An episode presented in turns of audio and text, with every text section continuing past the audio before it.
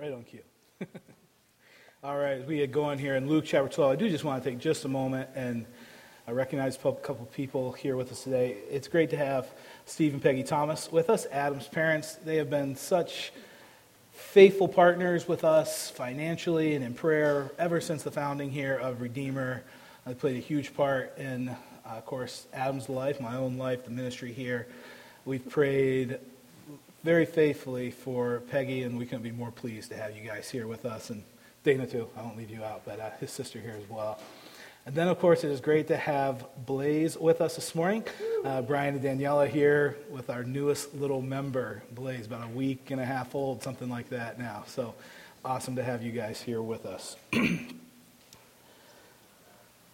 Last couple of weeks, we've looked at Jesus as he has interacted with the Pharisees and the lawyers. As he interacts with them, he does so in a way that has created a lot of tension. He has a razor sharp accusations and questions that he puts to them, going straight to the heart of the Pharisees and the lawyers. He's hit on the theme of hypocrisy, dealing with revealing to these Pharisees and these lawyers the true heart that lies behind their legalism. He's embarrassed them he has called them out. He has made them incredibly angry.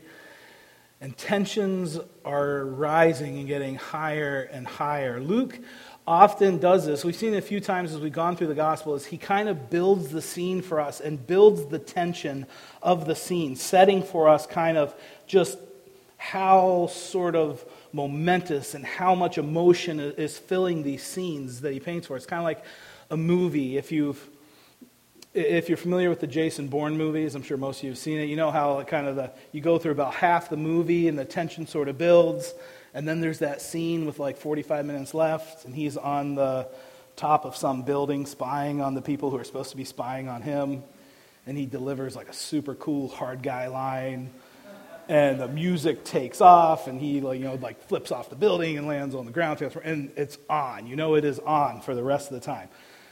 Well, that's sort of what we're doing here is we, we get to, we keep going, we get to another point, and just the tension keeps building. We've seen it in Luke a few times with his baptism, the momentum of that moment, as then he takes off on his public ministry. We saw it in Luke chapter 9 as Jesus turns his face and sets his jaw, his face towards Jerusalem kind of the last couple months now heading towards the Jerusalem event, the gospel event, the Passion of Christ there in Jerusalem.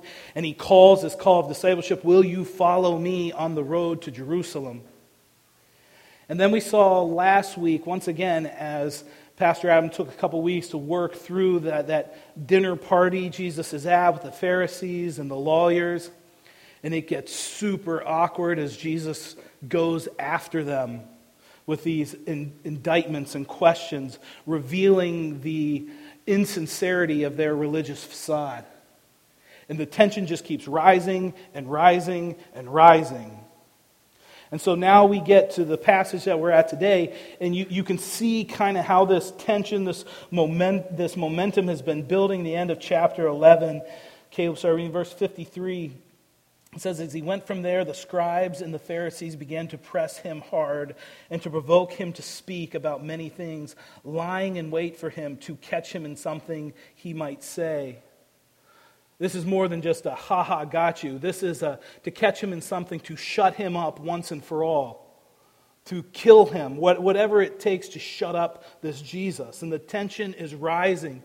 It obviously has spread to the crowds. Whenever there's a crowd around Jesus, it always seems like it's kind of tottering on that, ready to burst forth in praise or ready to become a riot to come after him. And you see the same thing here as the beginning of chapter 12 starts. It says, In the meantime, when so many thousands of people had gathered together, they were trampling one another and he begins to speak to his disciples. just after word is spreading, the tension is rising. People understand there's something momentous taking place, and there's throngs of crowds coming around him, trampling one another to get near to this Jesus, to hear what he has to say. Obviously, his disciples, those closest to him, are, are packed in there as well. And he begins to address his disciples. Jesus understands in this moment, as he continues on his journey to Jerusalem, that it is going to get more difficult and more difficult The road to the cross is going to get hard. And he turns to his disciples now and he asks this question. It's a question that we will ask of ourselves this morning is how are you going to be a courageous disciple of Christ? How are you going to follow Jesus as a disciple unafraid and unashamed? They recognize it, he recognizes it as the tension, as the pressure grows on Jesus, so does it is going to grow as well for those who are closely associated with him. Those who confess him as Christ, those who confess him as the Messiah, recognize his authority. The pressure is going to mount. And so he wants to know how are you going to be a disciple, a courageous disciple of Christ, unashamed and unafraid? That's the question we want to ask ourselves this morning. How are we going to be a disciple of Christ, unashamed and unafraid?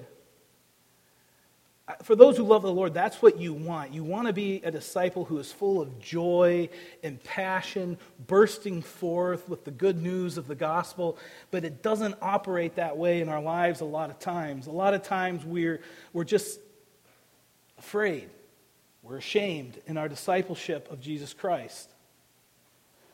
When you go to school, as you prepare to go off to college, as you're in your workplace, as, as you interact with friends and family and you parent and you're with your neighbors, how do you live as a disciple of Christ with that, that joy and that genuineness, unashamed and unafraid? Well, hopefully, our text this morning will reveal some ways that that can take place in our lives. So, as we work through the text, we'll lift out a few of these uh, things I think that the Lord has provided for us to be a disciple unashamed and unafraid. I'll go ahead and tell you from the first two points, I'm going to spend a little bit more time on. So, if you're getting nervous that we haven't made it very far in the first few minutes, don't worry, we'll go through the last fairly quickly. Point one a disciple unafraid and unashamed fights the hypocrisy in their heart. A disciple unafraid and unashamed will fight the hypocrisy in their heart. He's just finished talking to the Pharisees, calling them out on their hypocrisy, which for them has shown itself in legalism you remember, as Pastor Adam told us, it's kind of the two points of legalism there is that it gives them, as they just create more and more rules and stricter, stricter ways to live and rituals to go through and traditions to follow, it, it gives them a way of kind of controlling and manipulating the people under them. And secondly, it kind of creates this assumption that if I give you all these rules and tell you how to live, then I must be living that way. If I'm super strict on you, then I must be living a super strict spiritual life. And Jesus reveals that that's not the case. You're casting burdens on people that you don't bear yourselves. And he reveals the insincerity of their own heart and their own lack of belief in Jesus Christ, their own understanding of what the prophets of old have said. And so he begins here in verse 2. He says, Beware, as he speaks to his disciples, beware of the leaven of the Pharisees which is hypocrisy. Beware, he warns them, the leaven of the Pharisees, leaven, that, that small element that when it's combined with other things spreads and has its impact and starts to, and starts to influence and, and corrupt whatever is around it. Leaven is used typically in a negative way in Scripture. It's used once to describe the kingdom of God in a positive way, as the kingdom uh, will go forward and be unstoppable. But typically, it speaks in terms in a negative way, whether it's hypocrisy or sin or whatever it is. And it, it is the corrupting nature of it that just a little bit gets in and it corrupts the whole person. And then it, it goes beyond and it starts to corrupt and it spreads to others. And he's saying hypocrisy works this way in your life. You think that you can, you know, kind of live two lives and be okay with it, but it's going to spread and corrupt. I want to make one point about hypocrisy here that I think sometimes we get a little confused with. First of all, as Pastor Adam mentioned a couple weeks ago, there's a touch of hypocrisy in all of us. We typically judge ourselves very kindly with it and judge other, others really harshly when it comes to hypocrisy. Often, a, a charge leveled at the church is one of hypocrisy, and sometimes, often that is the case, but it's not always. Hypocrisy is not the same thing as just having sin present in your heart. The church doesn't claim, we don't gather together and claim to be a sinless people. That we're gathered together as people who don't need grace anymore, who don't need God anymore. That's not our claim. That's why every Sunday we start our worship, our approach to God corporately with the time of corporate confession. to remind ourselves, to acknowledge in front of everyone that moment by moment we need grace. We have sinned. We have fallen short. We're coming unto Christ. The church is full of sinners. So to say, like, you sin, that makes you a hypocrite, that, that's, that's misunderstanding hypocrisy because no one's claiming to be perfect. Hypocrisy is treasuring, intentionally going after, knowingly, consciously storing up sin in your heart and your life, and then purposefully hiding it behind a cloak of spirituality or religiosity of some sort. So it is that conscious pursuing sin, realizing it's sin, deciding you want to treasure it anyways. In the inside, that's what I pursue. As the illustration last week, then the cup is all clean and shiny looking on the outside, but inside it's filthy. That's hypocrisy. That's the charge. And the danger is that eventually, with that hypocrisy, is you start to believe the lie yourself. You start to believe it. You think you can somehow keep these separate. You think, whatever those areas are, you think you can kind of have that flirty relationship at work that you know is not appropriate. But, you know, I can kind of keep that going, but I'll, I'll hide it behind a totally different cloak of spirituality when I'm outside. I, I just separate and I can handle it. So many people, so many men struggle with pornography.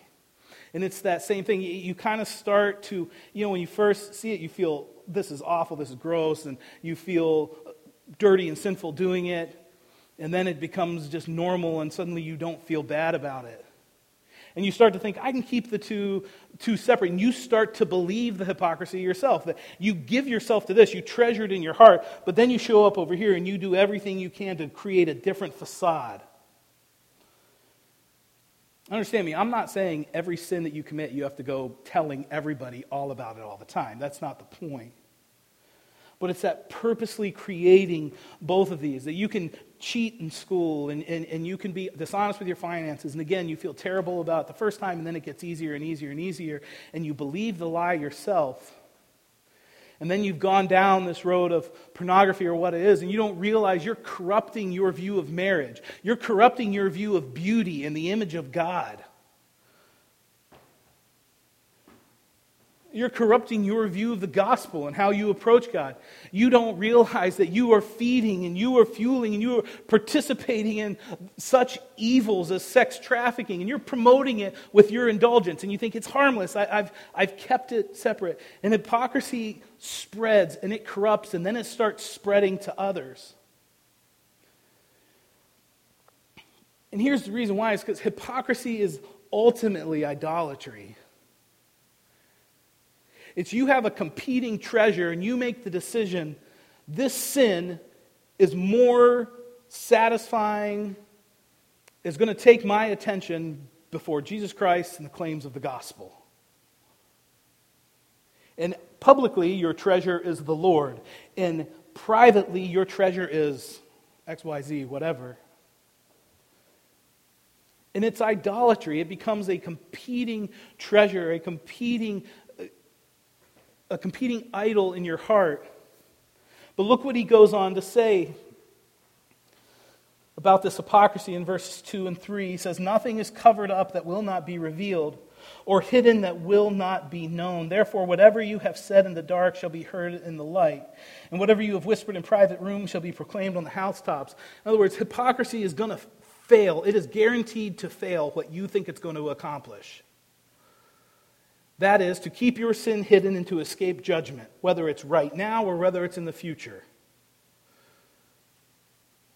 It's guaranteed to fail. It's not going to accomplish what you think it's going to. You think, as a we think when we have these hypocrisies in our lives, this is how I'm going to deal with my sin. I'm only going to treasure it privately and not publicly. He's saying, no, that never works. It's going to be revealed.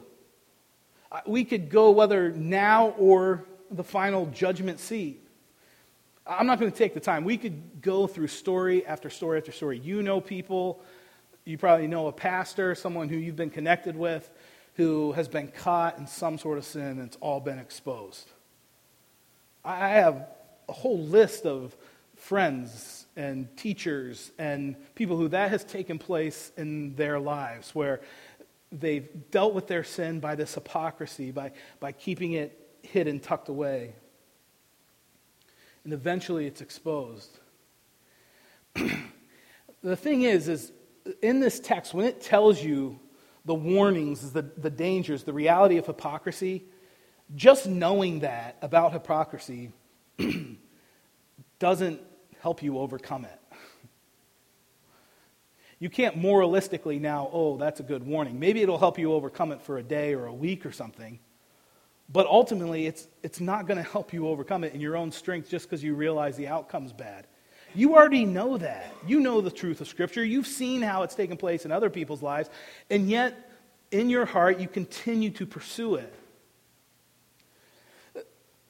Again, in the seminary we were at, they had a announcement that you knew that their internet was real secure. They had all kinds of guards on it. Anywhere you went on the internet, it logged it and sent it to somebody else.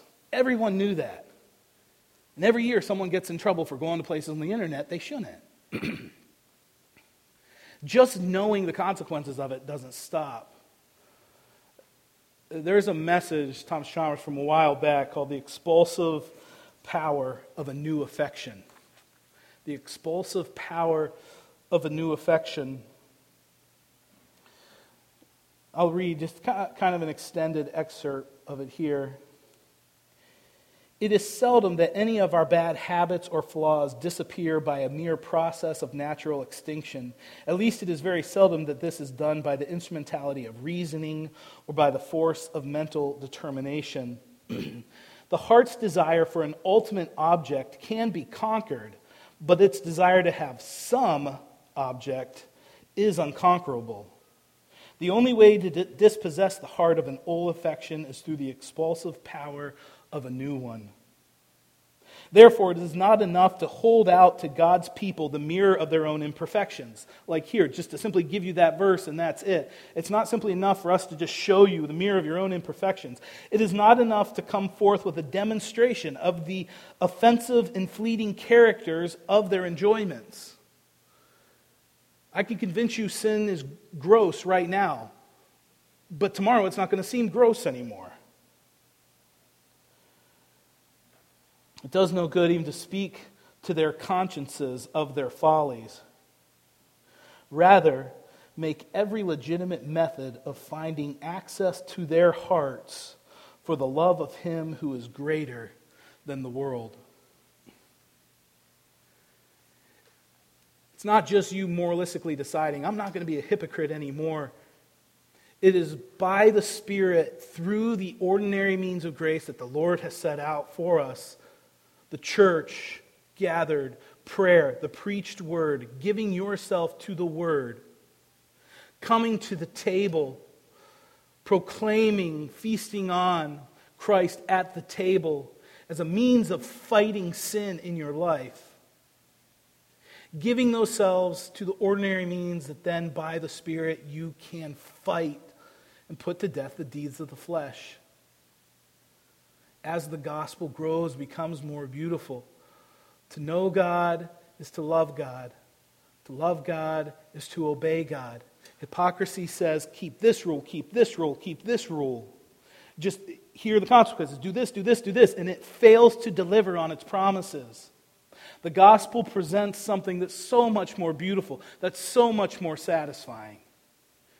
And it's giving yourselves to those ordinary means of grace, primarily His Word, table, that teach us, that help us to fight hypocrisy in our hearts. As we continue, then, a disciple unafraid and unashamed fears the Lord. First, he fights hypocrisy in his heart. Secondly, he fears the Lord.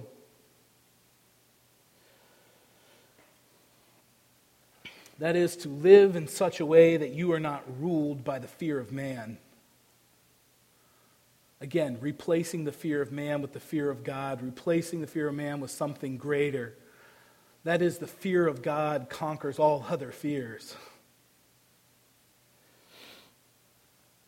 Fearing something greater helps conquer you conquer your fear of something smaller. Look at the text. Verse 4 I tell you, my friends, do not fear those who kill the body, and after that have nothing more that they can do. You know, that sounds pretty bad. They can kill you. But he says, Don't fear them. But I will warn you whom to fear. Fear him who, after he has killed, has authority to cast into hell. Yes, I tell you, fear him. fear something greater will get rid of the fear of something smaller. Hell is to be more feared than being teased by a classmate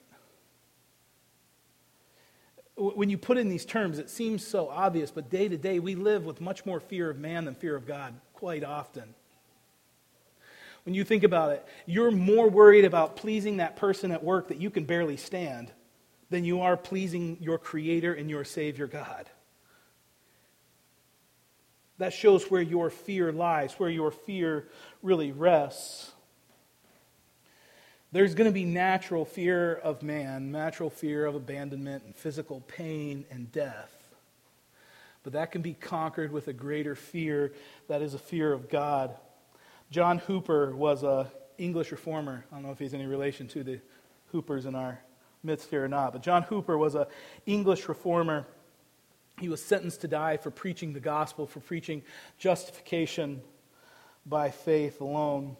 So they brought him before the council and they offered him basically, if he would privately recant, then they would kill him, but they would do it privately and they would do it mercifully, quickly, let it be done. And it seems to be the case as you read some of these stories of, of these martyrs, as they give you the night, they give you the weekend to think about it. I mean, those are some sleepless nights, I'm sure. And so they give him the night to think about it. His other choice is public burning by fire, killing by being burned at the stake. Painful, horrendous public death. They came and they asked him his final response. What is it going to be? And it's recorded his answer Life is sweet and death is bitter, but eternal life is far sweeter, and eternal death is more bitter still. John Knox had said the final words of the reformer from Scotland who took on all kinds of people and power. As he was laid to rest, it said the final words before he was laid to rest were this Here is one who feared God so much that he never feared the face of man.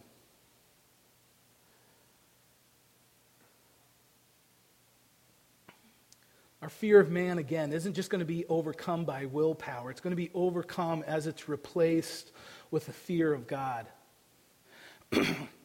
I know this message is so unpopular today in evangelical circles. The fear of God. We've, we've painted a picture of a God who is so easy to deal with, who is so easy on the sensitivities that he would never, there's no one who should ever fear him. He's nothing but love. He wants you to be happy. How would you fear a God like that? Here's just a couple quotes from people that have come out recently. I, I don't know if you're familiar Mike, Michael Gungor is. He's a Christian artist, Christian singer. He's been recognized, I think he won a Dove Award a while back, as kind of a, a popular Christian singer. He recently, last couple of weeks, as he talked about how he wrote, he says, I would love to hear more artists that sing to God and fewer who include a father murdering a son in that endeavor. That God needed to be appeased with blood is not beautiful, it's horrific. In my perspective, it is the most evil view to have of God. I don't know if you guys have seen The Shack. Have you seen that movie that is coming out? William Paul Young wrote a book about 10 years ago called The Shack. Um, it's, makes, it's recently been made into a movie. It's sold over 20 million copies. The book has. It's kind of like the new Passion of the Christ, if you remember that, where churches are renting out theaters and showing the movie. It's becoming this kind of big thing. And it's kind of his attempt to give um, like a modern perspective on why God would allow suffering and how you're to deal with it as a Christian. he said this as he was being interviewed about the, the book as the movie here is being released. He said, Who even originated the cross? If God did, then we worship a cosmic abuser who, in divine wisdom, created a means to torture human beings in the most painful and abhorrent manner. Frankly, it is often this very cruel and monstrous God that the atheist refuses to acknowledge or grant credibility to in any sense. And, he, and rightly so. It is better to have no God at all than this one. These aren't like out there ideas. This is kind of mainstream singers, mainstream popular writers, evangelical circles. I, I mean, there's churches I know that are renting out to show this movie and kind of push this idea. They want you to follow Jesus, and they talk about being a follower of Jesus, but they would never have room for a Jesus who stands before you and says, Don't fear man, fear my Father who can not only kill you, but can send you to hell. we don't have a fear of God because we've made him so easy on the, on the sensitivities of man that we've taken off any reason to fear him. He's just, he's what we want him to be. He's our genie that makes us happy.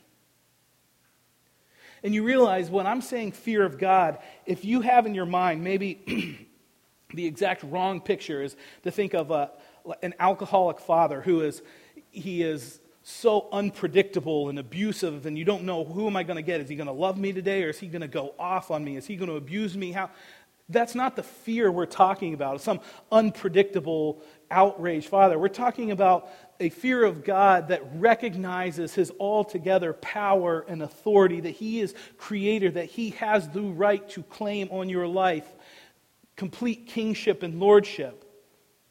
And yet at the same time he is your intimate Father, the one who draws you near, who loves you, who cares you, who cares for you, who gave his son for you, whose presence with you is the only reason that you can have hope in life. It's a fear of God that is born out of love, that has more concern for God's reputation than anything else, that takes more seriously knowing Him and obeying Him than knowing and obeying other things. It's when you come to a situation, it's how do I please my Heavenly Father, not who cares, how do I make sure I get along in the situation. And we live a life that is so kind of camouflaged that, yes, the kingdom of God is beautiful and it means a lot to us, but you know, by all means, don't let anyone know I belong to it. Let's just fade into the domain of darkness as much as possible. Never say anything, never be a witness, never. And we say it can be because it's, we're sensitive to other people, whatever. Often it's motivated by fear of man over fear of God. We don't live unafraid and unashamed. Our third point a disciple unafraid and unashamed rests in God's sovereign care. And here's where the two, fear of God and resting in his sovereign care, back up against one another. As Luke, I'll start back in verse 5 and read down through verse 7. It says, But I will warn you whom to fear. Fear him who, after he has killed, has authority to cast into hell. Yes, I tell you, fear him. But then he goes on, and not five sparrows, are not five sparrows sold for two pennies? and not one of them is forgotten before God. Why, even the hairs of your head are all numbered. Fear not, you are of more value than many sparrows. You see the logic. If you can buy you know, five sparrows for simple two pennies, that's not that much value, and God cares about each of them. How much more is He going to care about the pinnacle of His creation? Those made in His own image, those for whom He gave His Son to redeem, to accomplish. For those who believe, for those elect, He's given His Son and He's drawn them near and He's made them His own, His own children, as we sang this morning. And that's that dual nature to worship that we try to hammer into your heads that we need to realize as we walk the Christian life. This fear of God, that He is altogether different. He is holy. He is perfect. He is unapproachable.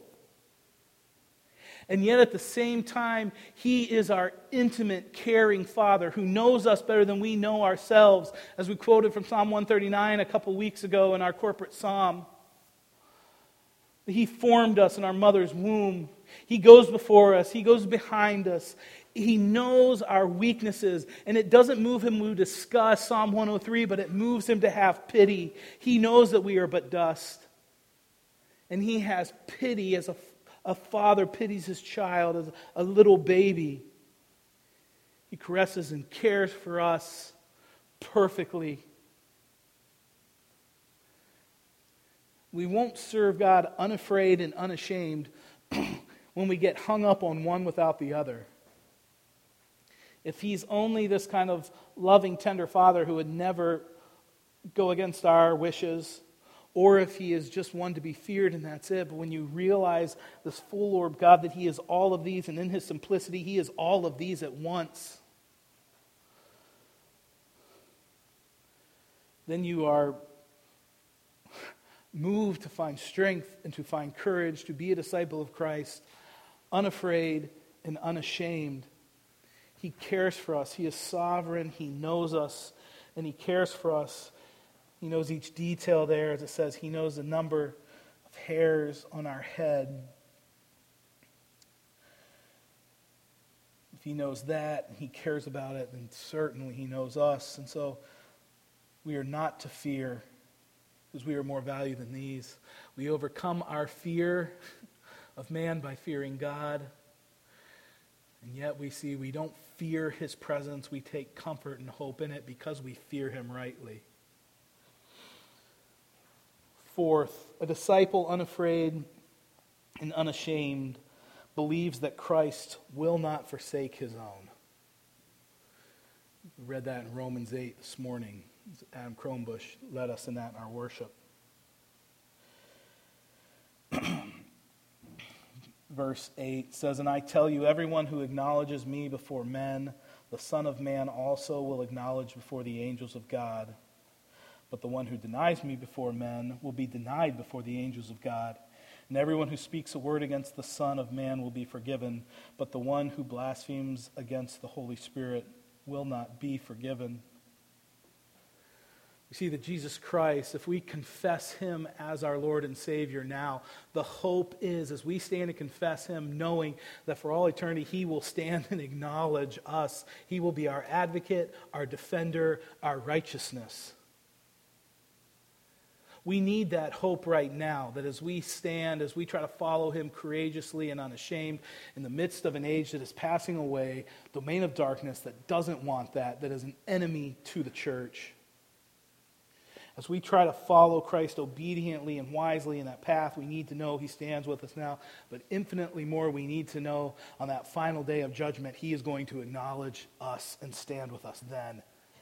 And that is the promise. He will never leave you, He will never forsake you. He will stand as your advocate, defender, your Savior, your righteousness in that final judgment, the final moments. It should also be a challenge to us if we fail to confess Christ now. This isn't like a work, one equals the other. If I confess Christ, I've earned my way. You know, if I'm bold in my witness, then I've earned my way to heaven. But it does say, for the one who confesses Christ now, Christ will confess him in the age to come.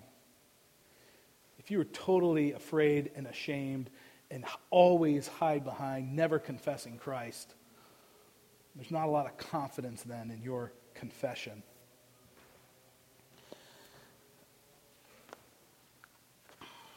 Here, Jesus is making an ultimate claim in this passage as well. He's making the ultimate claim that he alone is the one who has to be confessed. It is Jesus Christ, not just God and then however we want to think we get to God, but it is Jesus Christ and him alone that needs to be confessed. It's his accomplishments alone that make our way to salvation, that serve then for him to be our advocate and our righteousness and our mediator. It's confessing Jesus Christ. That's the ultimate claim that is made here. And then I won't spend a lot of time on it, but he gets into the blasphemy of the Holy Spirit, the unpardonable sin. that can be a, a bit confusing. I know that can be scary for people. Typically, the truth goes like this if you're scared you committed it, you didn't.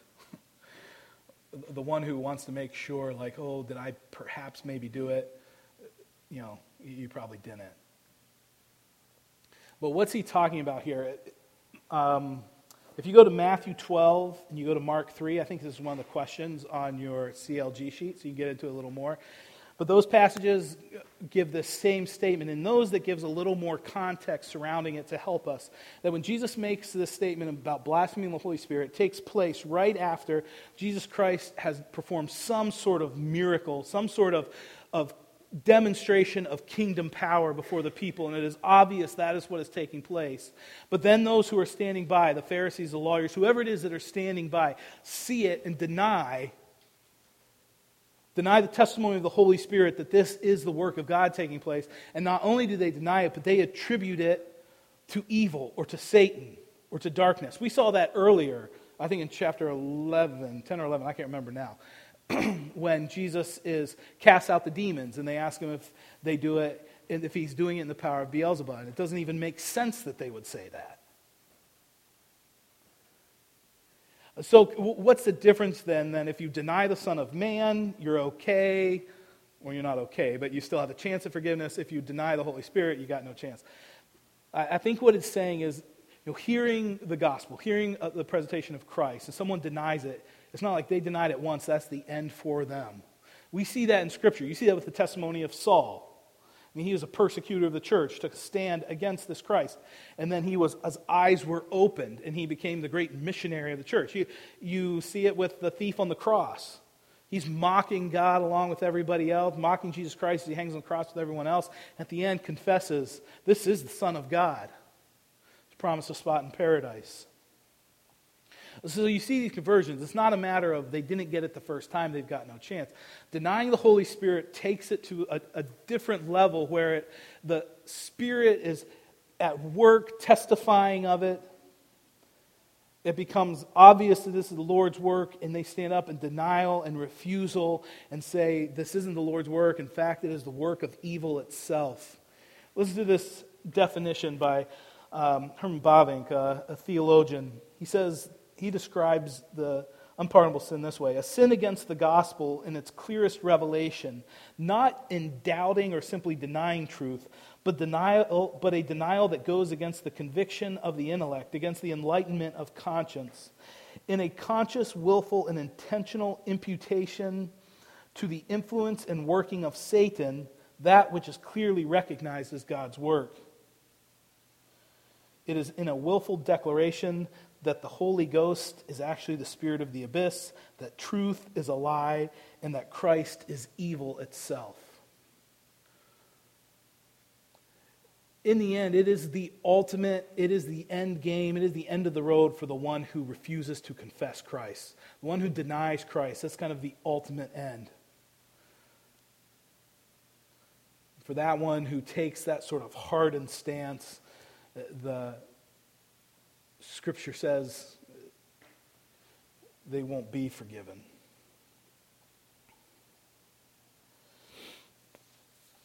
But for us, we find our hope, we find our courage when we believe that Christ indeed will not forsake us.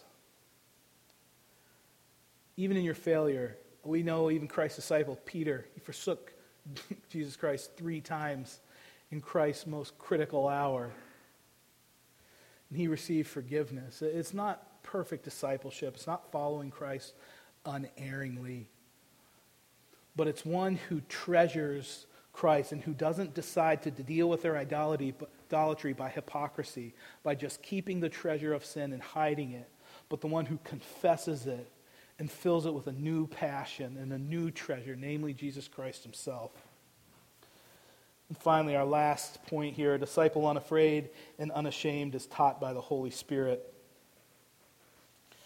And that is, it's not that Jesus on our own expects us in our own intellect and our own strength to walk perfectly before Him, but the Holy Spirit is with us, guiding us, giving us the word to say that in the most critical hour of our discipleship, the Holy Spirit, the new covenant promised Holy Spirit ministers to us, writes the word upon our heart, and teaches us, just as he ministered to Jesus Christ in the wilderness. The same ministry to us in our moment of temptation, our moment of trial, when, when we aren't feeling more than conquerors, when we're shaky and weak, the Spirit ministers to us. I've heard some people use this as an excuse. Pastors, not to prepare, because in the hour, the Spirit will give you a word to say. Pastor Adam and I joked through our seminary experience. You always knew when a chapel speaker or a pastor got up to speak to you, if he started it by saying that, one, he just wanted this to be a family talk, or two, he was going to speak to you from the heart, that that was code for I did not prepare. Um, and so you knew you were in for, I don't know, just some stories or something. That's not what being said, being said here. We're told to be ready to give an answer, to give a defense, to give ourselves to the Word. But so often we dismiss the work of the Holy Spirit in our lives, both in the putting to death the deeds of the flesh and teaching God's Word to us and writing its truths upon our heart. Men may forsake us in our worst moment, but Christ runs to us in that moment. In the most critical hour, He stands at our defense. The Holy Spirit gives us the words to stay. God cares for us, surrounds us with His presence. The Trinity is our strength. We all want that. If you love the Lord, you want to be a disciple of Christ who follows unashamed and unafraid. You don't want to be that timid, weak, scared, hiding Christian. Yet we often find ourselves in that place in life. There's not real joy, there's not real passion, there's not a treasuring of Jesus Christ. Instead, it's just kind of a. And then we see someone who's living that life unafraid and unashamed, and we think, man, that's what I want. As we st- celebrate the 500 year of the Reformation, those reformers, they were men, they feared man at times. They were scared at times. They battled the same things. But you read some of their last lines that they gave, and it blows away Jason Bourne's hard guy lines. As they take that stand for Christ, driven on that they fear God more than they fear man, and they treasure him way more than they treasure man, and they recognize the Trinity ministering to them in their greatest hour of need. Let's have a word of prayer. Lord, we thank you for your word. We thank you that it can strengthen us in our discipleship of you. We praise you for it, Lord. Might you take it and write its truths upon our hearts. Might your spirit use it to help us overcome and fight sin. Might you be pleased with how we hear your word this morning. Just a moment, the worship team is going to come and lead us in a